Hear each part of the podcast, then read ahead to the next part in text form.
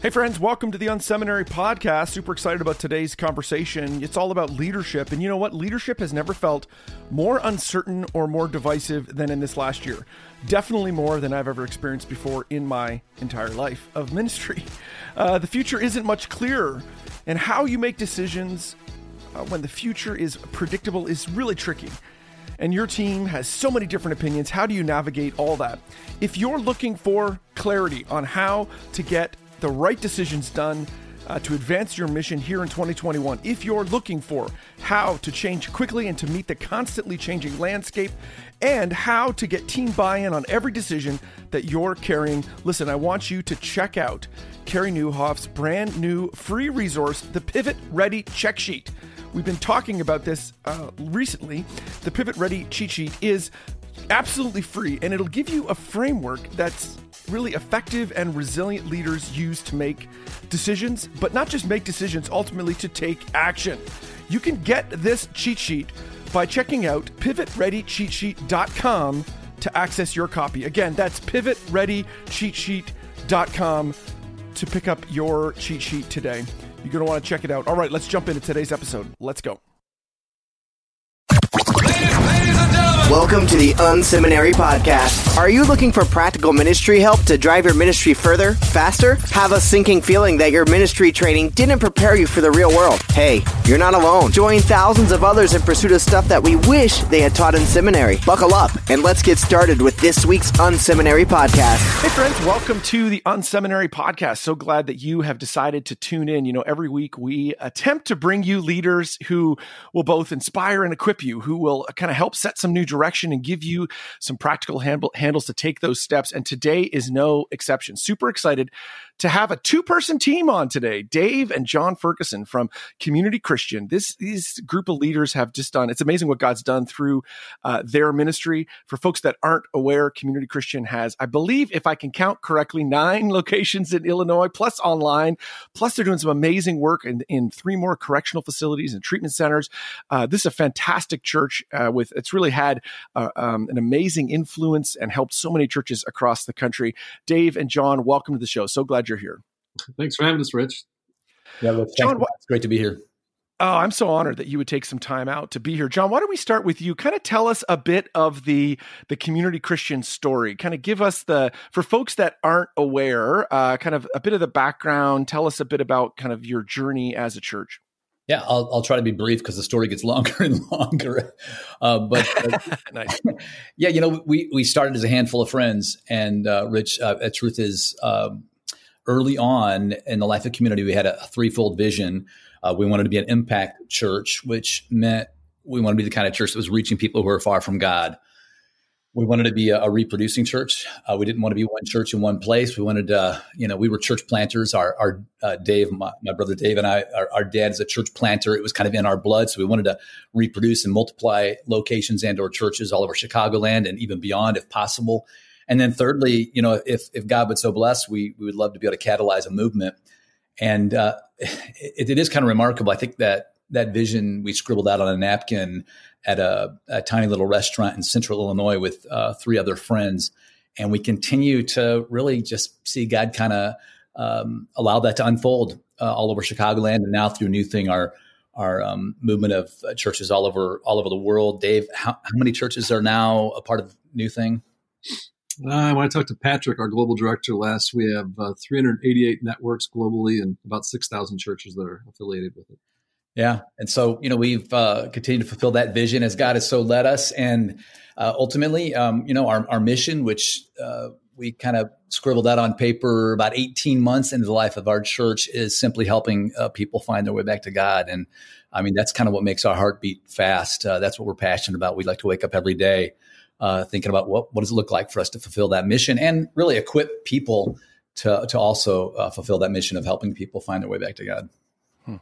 Now, Dave, could you give us a sense of uh, kind of the church today? Obviously, we're in we're still in this like intra-COVID period, so it's obviously a little bit you know hard to give uh, like what is our church now? What does that look like? But give us a sense of kind of the ministry in you know Chicagoland specifically, and what kind of what is the the makeup of that? Give us a bit of a flavor. If people were to you know experience this uh, your your ministry today, what would be some of the kind of hallmarks of today's ministry at at Community? If you yeah if you were to be a part of what we're doing in chicago right now we, we talk about having four different expressions. So we have like you mentioned our nine or uh, nine physical locations. Then we also have three uh, the second expressions is our community freedom which is our in prison facilities. And so we have three of those.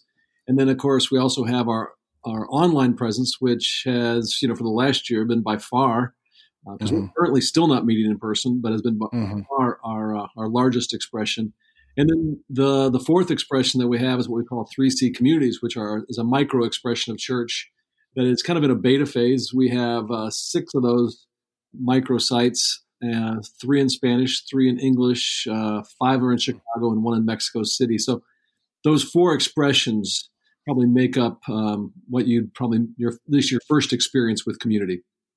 Hmm, very cool. Um, you know, one of the things I, I, think folks that have been journeying in the church leadership space for a while uh, know community. They know the good work that you've done, particularly on the multiplication side. That's you know your your church is like you say it's it's a it's a movement maker kind of church uh, that's had an impact all over the world. But I'd love to kind of focus down on at the individual level. One of the things that I'm assuming under the hood of community that you've been able to do over the years is at the individual level help people, motivate people, instruct people, equip people towards actually sharing the love of Christ. Now, I, uh, maybe Jon, we could start with this. I think most people that sit in most of our churches have this inclination of like, yes, I would love to do that. But why does why does it seem to stumble so many times where you know people are un, either unable, unmotivated? Help us understand that problem. Why is it that um, individuals who attend our churches just seem to struggle with um, being able to share the message of Christ or what Jesus has done in their lives? Why why do you think that is, Jon? Well, I think you hit the nail on the head, Rich. I, I, I think. I mean, all, almost all Christians, I think, want to share the love of Jesus with their friends and neighbors uh, you know, we, we, we, we, we have that innate desire. Christ has made a huge difference in our own life, not only this life, but our eternal life. And so we want to share what we know to be the best news in the world. But so often I, I, think, and even as a pastor, and I know Dave would, would echo this as well, it often feels awkward when we try or um, we leave feeling like, you know, we failed at a bad sales pitch. And, uh, and so there's just this frustration, I think, uh, not only with folks that you know get paid to do this, but I think the average everyday um, person that that shows up who also is compelled by what they've experienced, but just haven't figured out what does it look like to do this in a in a sort of natural way that doesn't feel like I'm trying to you know coerce or convince somebody into doing something that maybe they don't want to do. And so I think uh, people either they just you know either feel guilty for not doing it or they keep trying to do it unsuccessfully. Uh, but we just felt like there had to be a better way. Hmm. Now, Dave, uh, at community specifically, uh, so when I I look back when I first was a, a, Christ follower, this is like I'm a teenager. One of my very first experience, I was like fired up about sharing the message of Jesus, and so uh, I got involved in Evangelism Explosion, which you would no doubt know, and and so I can recite that. Hey, what I've got two questions to ask, and that was like uh, and there and although i look back at that and say hey well that actually was a great foundation there was lots of great things about that. And you know the idea of going door to door knocking on doors i did that. That was like actually with my father-in-law that's a whole other story. Uh, but what have what has community done over the years, Dave, to help move people out of that awkwardness and into really a lifestyle of trying to share what God's done in their lives? As you look back over the years, how have you as a church really helped kind of add fuel to that fire in people's lives? What has worked uh, for community over the years on that front? I love that you went through evangelism explosion. Uh, say it better believe it. And grace, man, God, Christ, faith. You got the outline? Absolutely. You better believe it. The chair, you know, you've got faith in that chair there, don't you? Uh, it's good stuff. yeah, I, I, mean, maybe our maybe our journeys have been similar because I mean, um, pre uh, planning community Christian church, yeah, I went through that same kind of training, um, and uh, I oh gosh, this is like a, a confession I'm embarrassed of. Uh, I, remember, I, remember, starting something in college called the Soul Winners Club. God forgive me. Oh, nice. Love it. That's great. Oh, yeah. I guilt tripped not only every student, but almost every professor into, into doing like door to door. I mean, we, we'd go to the streets. And, and, and it goes back to what Jon was talking about. There was a genuine good although the application was horrific, a good mm-hmm. intention. Yes, they wanted to share the good news, and so we kind of we took that into community. I think one of the things we accidentally got right at community is that most people belong before they believe. So we saw lots of people come to faith through small groups, but mm. we still, even in the early days, didn't do a great job of equipping them of how to actually share their faith. And I would say it's only been in the, it's really been in the last decade that um, that we began to like, okay, we looked over our shoulders, and I, I, I think you could almost say my experience, and maybe our church's experience was kind of the same way. And we had a season where we tried to do a verbal witness, and mm-hmm. those came off like what Jon described as just relationally awkward, or like, why are you talking about this now? Or maybe like your own experience with Evangelical Explosion, like, why are you showing up at my house uninvited and you're right. helping me with the two diagnostic questions? Mm-hmm. Uh, mm-hmm. And so while it was well intentioned, it didn't work. And so then we moved to a season where we're like, well, you know what? People are just going to see it in my life. Mm. And mm-hmm. while I think they might have appreciated it, I think because there was no verbal witness at all to go with it, that also didn't work. And so that's when we really um, come across, um, we began, I could give you a story if you want. Yeah, absolutely. We actually, a guy emailed me out of the blue um, this doctoral dissertation called Blessers versus Converters. Hmm. And basically, it was, and, it was part of his doctoral uh, thesis. And it was a case study of a team, two teams of missionaries that both went to Thailand. Mm. One group went as what they called blessers. Yep. And another group went as converters. And the converters went to save souls. That was their mission. And the blessers went just to, to bless people wherever wherever God brought them. Mm. Over the course of two years, what he found was that the converters only saw two people actually come to faith. Fascinating. But the blessers, two, two, two outcomes. One, created a lot of social capital, a lot of social good. Yeah. And then secondly, saw 100 people come to faith. Interesting. So, I mean, to be honest with you, too, I think that was, it was that it was that study that then kind of drove us to the life of Christ, and we began to yes. look. How did Jesus actually do this? And um, that's where we came up with these blessed practices, which we've been using now for the last eight or nine years, and both personally and as a church. And it has really uh, just changed things for us and give us a not something to add to your life. Mm-hmm. It's important for all of your church leaders to hear because that that's mm. hard for our people, but it's a way mm. to live your life. And I think that's what mm. it wasn't something Jesus added to his life, but a way to live his life that really did bless people and was, you know, introduce grace to. Yeah, I love that. you know, there's this the the uh, the seminary kind of way of saying that it's both the proclamation and demonstration of the the life of Jesus ultimately translating into people's lives. It's like sh- shocker that that actually uh, works rather than just pure proclamation, right? Just like, hey, we're going to stand on the street corner or you know whatever whatever that is. Now, I, I remember again sticking with the you know kicking evangelism explosion, uh, you know subtext to this conversation. I had the two question mark pin that I would wear on my shirt oh, that people would say, hey, what what are those two question marks for? And and that theoretically was supposed to be an everyday way that uh, we could begin this conversation, um, which obviously never worked. I never once had someone ask me, why do you have two question marks on your pin on your shirt?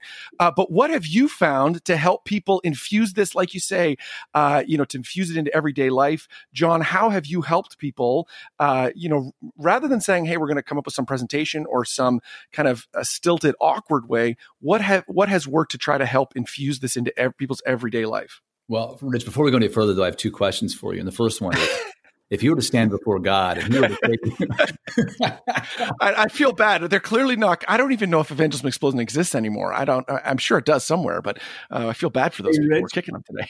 yes. Hey, Rich, as long as we're beating up on them, let me say a nice thing about about it back. Yes, yes. While it was a, in my opinion, a not very effective by the time I started using the evangelism program, you know what? I do think going through it as gosh, what was I? I was probably 19. It was the first time I really understood grace.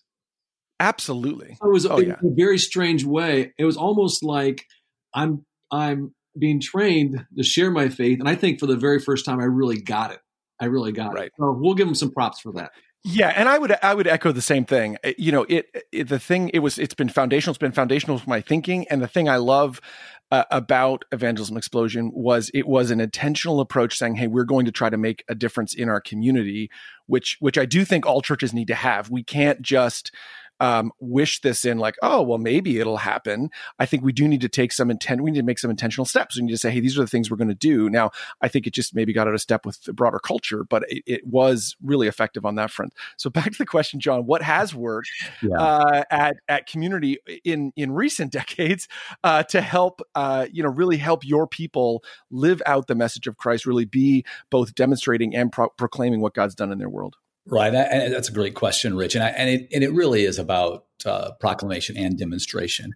And I think you know most of us who, who grew up in the church and experienced things like uh, evangelism explosion or the um, you know the the four spiritual laws or whatever it might be. Uh, I think you know we had proclamation kind of beaten into us as if that needed to be um, at least the most important, uh, maybe even the first thing you do. And I think what what we found is that really, if we could put demonstration first um, and let people see the love of Jesus in our lives and how we befriend them, you know, Jesus was called mm-hmm. a friend of sinners. Then we'll have an opportunity for that proclamation. Um, you know, I mentioned earlier that our, our mission statement is helping people find their way back to God. And, uh, you know, a number of years ago, you know, we came to the conclusion that you know people in our church they they knew that mission statement. They could recite it. You can't go to our website without stumbling on it. You can't go to one of our buildings without seeing it. It's on every piece of printed material we have. Um, I remember one time Ed Stetzer uh, came to community and experienced our services. We went out for lunch afterwards, and at lunch he says, uh, "Man, thirteen times, thirteen times." Mm. Like, okay, Ed, hmm. thirteen times what? he goes, 13 times I heard that phrase, helping people find their way back to God. Uh, the moment I walked in the building until I left. And in, I think in, in some ways, maybe they, we, we, took a little bit of a pride in the fact that people knew it. But what we hmm. discovered mm. is just because they knew the mission statement, they weren't really um, living it out.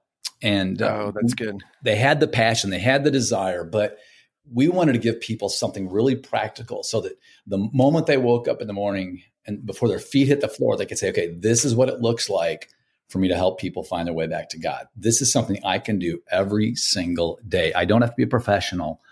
I can do this every single day. And so that's where we came up with these um, blessed practices.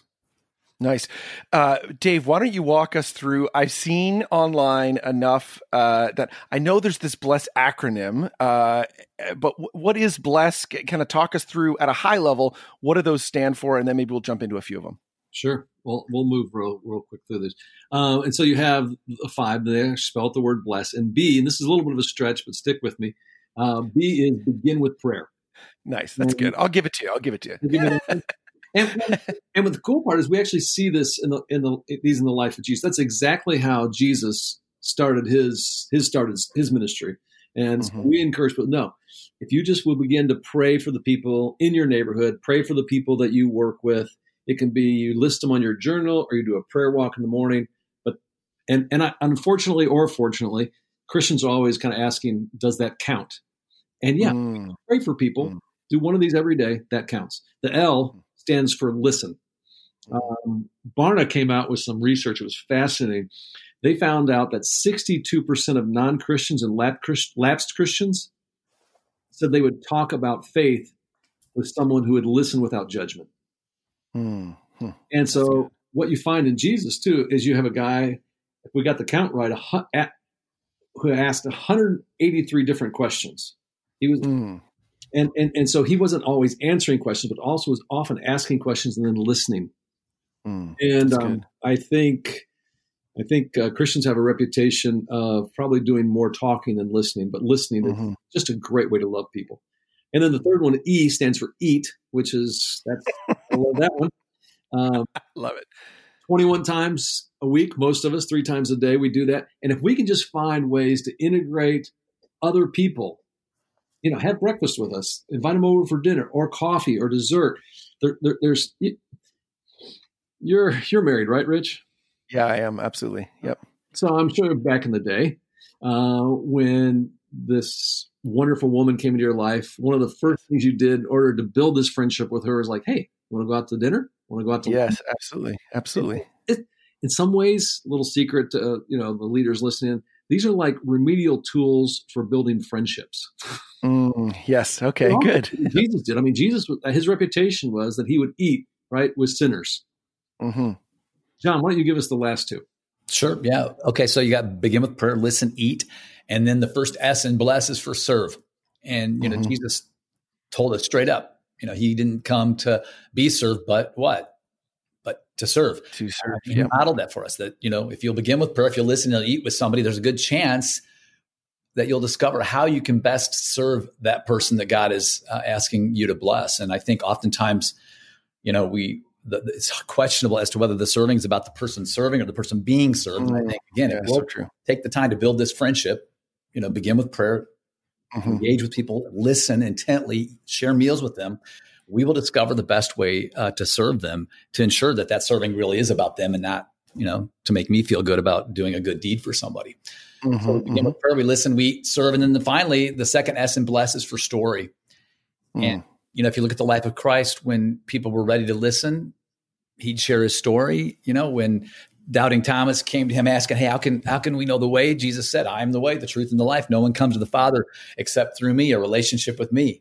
And so, you know, that second S in bless is for story, and that that's the proclamation piece. And you've got the demonstration, but you've also got the proclamation. And you know, what we've discovered is that you know, if you've taken the time to pray for somebody, and again, I want to reiterate what Dave said too. I think so often we don't think prayer counts. Well, that is a way to be on mission. That actually counts. There are people who cross your path every day who've never had somebody ever pray for them. And I'm not mm-hmm. saying you stop them and, and lay hands on them in the middle of the street and sure, out loud, just whisper a prayer, right? Um, but again, you know, if if you've been praying for somebody, really listen to them, their their their dreams, their their failures, their desires, their longings. Uh, share mm-hmm. a meal or two. You know, you take that mm-hmm that relationship from acquaintance to friendship and then mm-hmm. serve them in a tangible and meaningful way, I, I, mean, by then there's a good chance they'll ask you, okay, what what makes you different? Why do you, why do you do what you do? Tell me your story. Um, yeah, totally. Talk about the difference that you know the love of Jesus has made in your life and and what his you know death, burial, and resurrection yeah, that, means to you. That's so good. I, Dave, I wonder if we could jump in and kind of dig a little bit into the listen piece. You mentioned this, but I think it is so true that um, we don't seem to be as um, you know broader evangelicals or the broader Christian world, we're not perceived as that's a listening group. That's a group of people who uh, will will s- slow down enough to hear actually my life. How how are you encouraging your people in that L in that listen piece? What what has that looked like? What kind of coaching? What kind of um, instruction? How are you helping people wrestle with that that L uh, letter in bless? I mean, a few things come to want, come to mind. First of all, I mean, we really try to encourage people that I mean, it's your job to bless, and it's God's job to convert. And I think sometimes we don't land on the listen part long enough because we feel like it's our job to convert people. So I got to, I got to, I got to explain to them where they're wrong and how I'm right, and here's the truth. Mm-hmm. And we screw the whole thing up. Mm-hmm. Um, so, I, so I, I think if, if we can um, just remind people, nope, the Holy Spirit has that job. He's, he's got it taken care of. You, you, just you just love people. You bless people, and part of that is by listening to them. That make, that makes a huge difference too. And I I think also there needs to we also need to encourage our people just to have a um, a posture of humility. That while yeah we do have the truth and truth sets you free, you don't know everything, and you don't know their story. You don't know their pain. You don't you and you and, and there's lots of things about life you don't know both and, and you can learn from people yeah who are believers but also people who are non-believers. So mm-hmm. um so again listen and yeah. and it's and it's just it is a it's just a great way to love people. Yes. Love if i could interject too i mean we've all had that experience haven't we? Where you're you're with somebody and they are so dialed in like you you feel like you're the only person in the room mm-hmm. and of course we've had mm-hmm. the other experience too where you, know, yes. you could tell they're looking over your head beyond you. There's lots of mm, uh-huh, mm, yeah, uh-huh, you know, and we've probably been guilty of that too. And so I think we know the the power and the gift of listening if we can just, you know, dial in that way with the folks who don't know Jesus and and, and build a friendship on that. I think we would we'd really see some amazing things happen. Absolutely. There's something so appealing uh, about an individual who is curious, right? There's something, you know, when, when someone's curious about my life, that man that draws me close to them right? There's a there's a connection here. Obviously we're uh, this in fact this interview is somewhere right around our fifth our 500th interview.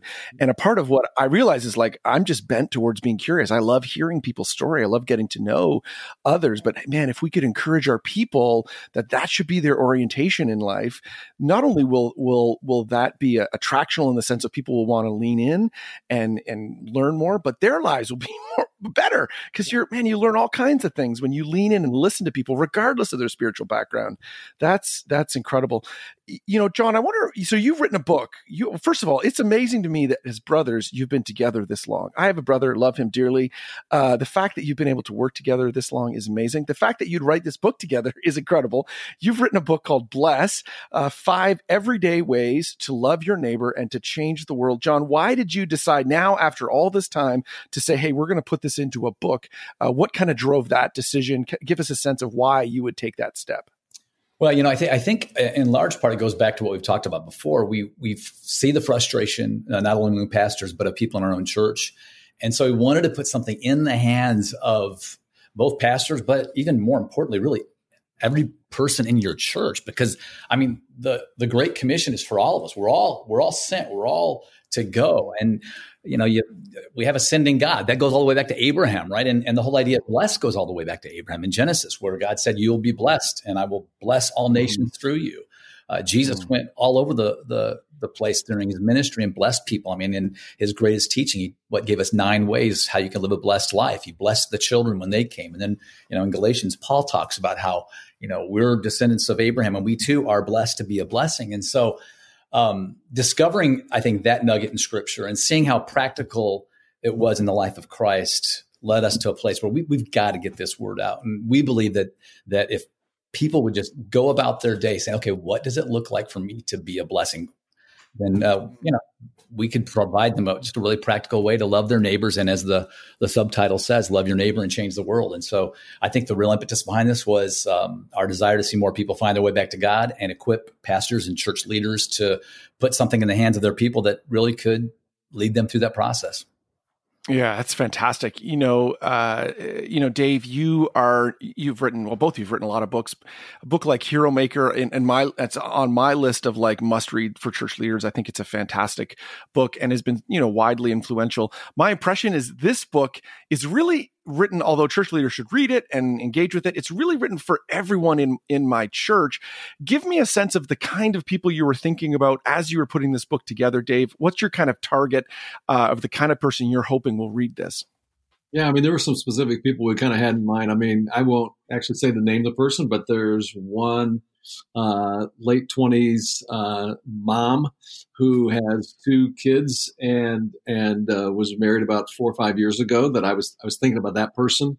I was also mm-hmm. thinking about uh, a neighbor of mine who isn't a Christian and mm. what what that what how this would um, sound and um, to that person. So um, we we really had kind of just the everyday person who's going like, yeah, I love God. I've been changed by His grace. How how can I effectively share that in a way that actually makes sense to people, and that when I finally do talk about it, they actually want to hear about it. Mm-hmm. Yeah, very cool. Jon, can you give me a sense um, at community? One of the things that struck me about this book was I'm like, this is the kind of book I could see doing an entire series around, building some kind of conversation pieces around, uh, not just as the kind of thing we do and then move on from, but really try to embed it into the culture of our church. I think you've provided a great framework that could be um, helpful for that. Can you give us a sense of how Bless as an acronym framework approach has impacted community and how that's kind of embedded? Uh, what has that looked like for you know for community? Yeah, for sure. Yeah, I mean, um, you know, I think one of the things that we discovered, even even most recently, as we began to roll this book out, is that, um, like I said before, even still, so many people know our mission statement, but they were still struggling to live it out. And so we actually surveyed our church and found that um, 70% of us not only know our mission, uh, we could name the blessed practices, and that's great. But uh, then we also discovered that only 27% are actually living them out on a daily basis. Now, I think some people would say, wow, if I had a quarter of my people living out blessed practice on a daily basis, I'd be, you know, doing cartwheels. Well, you know, on the one hand, we, we see that there's progress and that's a great start. but we felt like um, we want to reinforce that over and over again. And so, uh, yeah, I mean, we're doing whatever we can to to reinforce this idea of bless and what it could look like, even during the pandemic. I mean, these are practices. What I love about them is you can do this even when you're isolated in your own home. I mean, there, nothing about right. uh, the pandemic is keeping us from praying for our neighbors, right? Um, right. Build this thing called a smartphone you can pick up and talk and listen to people, or, or Zoom, right? Um, eating, you know what? I mean, I've talked to people that are sharing meals over Zoom. you know, yes. and if you can't do it with somebody, then order carry out for somebody who can't get out. Uh, so yes that's the beauty of these practices i think is they're really practical anybody can do them even you know in under the constraints that we're experiencing through this pandemic and so um, yeah we continue to reinforce these we do a series on bless just about every year and we incorporate into other uh, talks throughout the course of the year as well and uh, we're trying to do all we can to make those resources available to as many people as possible. Yeah, that's fantastic. Dave, I want to encourage church leaders to pick up a copy of this book. In fact, I think it could be the kind of thing that, you know, you, they're going to want to have a bunch of them on hand to be able to use in small groups and that sort of thing. Where do we want to send people if they need to pick up a copy or 10 uh, of, of these? Where do we want to send people today? Um, of course, you obviously can get on Amazon, uh, but also if you want to go to uh, bless-book.org, bless-book.org. That's uh, that'd be the best place. That's our landing page. And if you get church leaders think about uh, bulk purchases, we can we we can work with them to get to make sure they give them the best price possible. Hey, you know what, Rich? Let's do something here. I'll I'll just yeah. put this out. Um, we're doing this kind of on the sly with just people that are part of our launch team. But I'll tell you what, any of your listeners, if they want to shoot me an email because they're going like, yes, we're gonna buy a bunch of these books and we want to do the whole Blessed series. Um, our Big Idea resources typically we sell, you know, we do the word for word manuscripts and the videos and the graphics and all that. I think it usually is about 180. dollars mm-hmm. If they send me an email and say, yep, we're going to do the series, we're going to buy a bunch of books, we'll just send it to them for free. Oh, wow. That's amazing. So, and I, you probably have some notes or something that you'll post along yep. with. Okay. We'll, we'll, put my, my email, I'll just say it and then you can put it in there. It's Dave Ferguson at communitychristian.org. Mm-hmm. Dave Ferguson at communitychristian.org and uh, we'll just go on the honor system. They're going like, yeah, we're gonna we're gonna use this stuff and buy some books and win the series. They might as well start with ours because we got complete manuscripts and the whole thing, and it'll that's perfect. great starting point. That's fantastic. I was just going to add, Rich, too. You know, uh, for folks to stay in touch with that web page there, bless book.org so, because we're going to be also making uh, training videos, short, just brief training videos on each chapter as well that people can use and a discussion guide for the book if they're wanting to uh, help folks put that into practice in their churches. Well, that's incredibly generous. I really appreciate you guys, uh, you know, coming on, but then also offering to help even more. It doesn't surprise me at all that your reputation precedes you. You're helpful church leaders that want to make a difference. For folks that have listened to Unseminary for a long time, you know, we don't bring a lot of authors, frankly, on the podcast. We could have one every week if we wanted to, uh, but I really appreciate this book and the the impact it'll have. Our hope, our prayer. I really do think this is the kind of thing that could shift um, the intensity in your church around how are we helping people reach out to their community. So I'd strongly encourage you to think to think about this, to pick up a copy, email Dave. Don't just email him random questions. Email him only about this uh, stuff. That would be great. I appreciate you guys being on the show today, Dave and Jon. Uh, thanks so much for being here. Anything else you'd like to say uh, as we wrap up? Maybe Dave will give you the last word. I don't know who to give the last word to, but we'll give it to Dave. Any last word you'd like to say before we wrap up? No, I, and we want to both. I think on behalf of Jon, I want to say thanks for leveraging your platform uh, for us to share what God's doing, and also we were talking pre-show. Thanks for the influence you have on our church, like the, your book, Church Book Flywheel, and um, we're we're grateful, grateful that you gave us this opportunity. Thank you very much.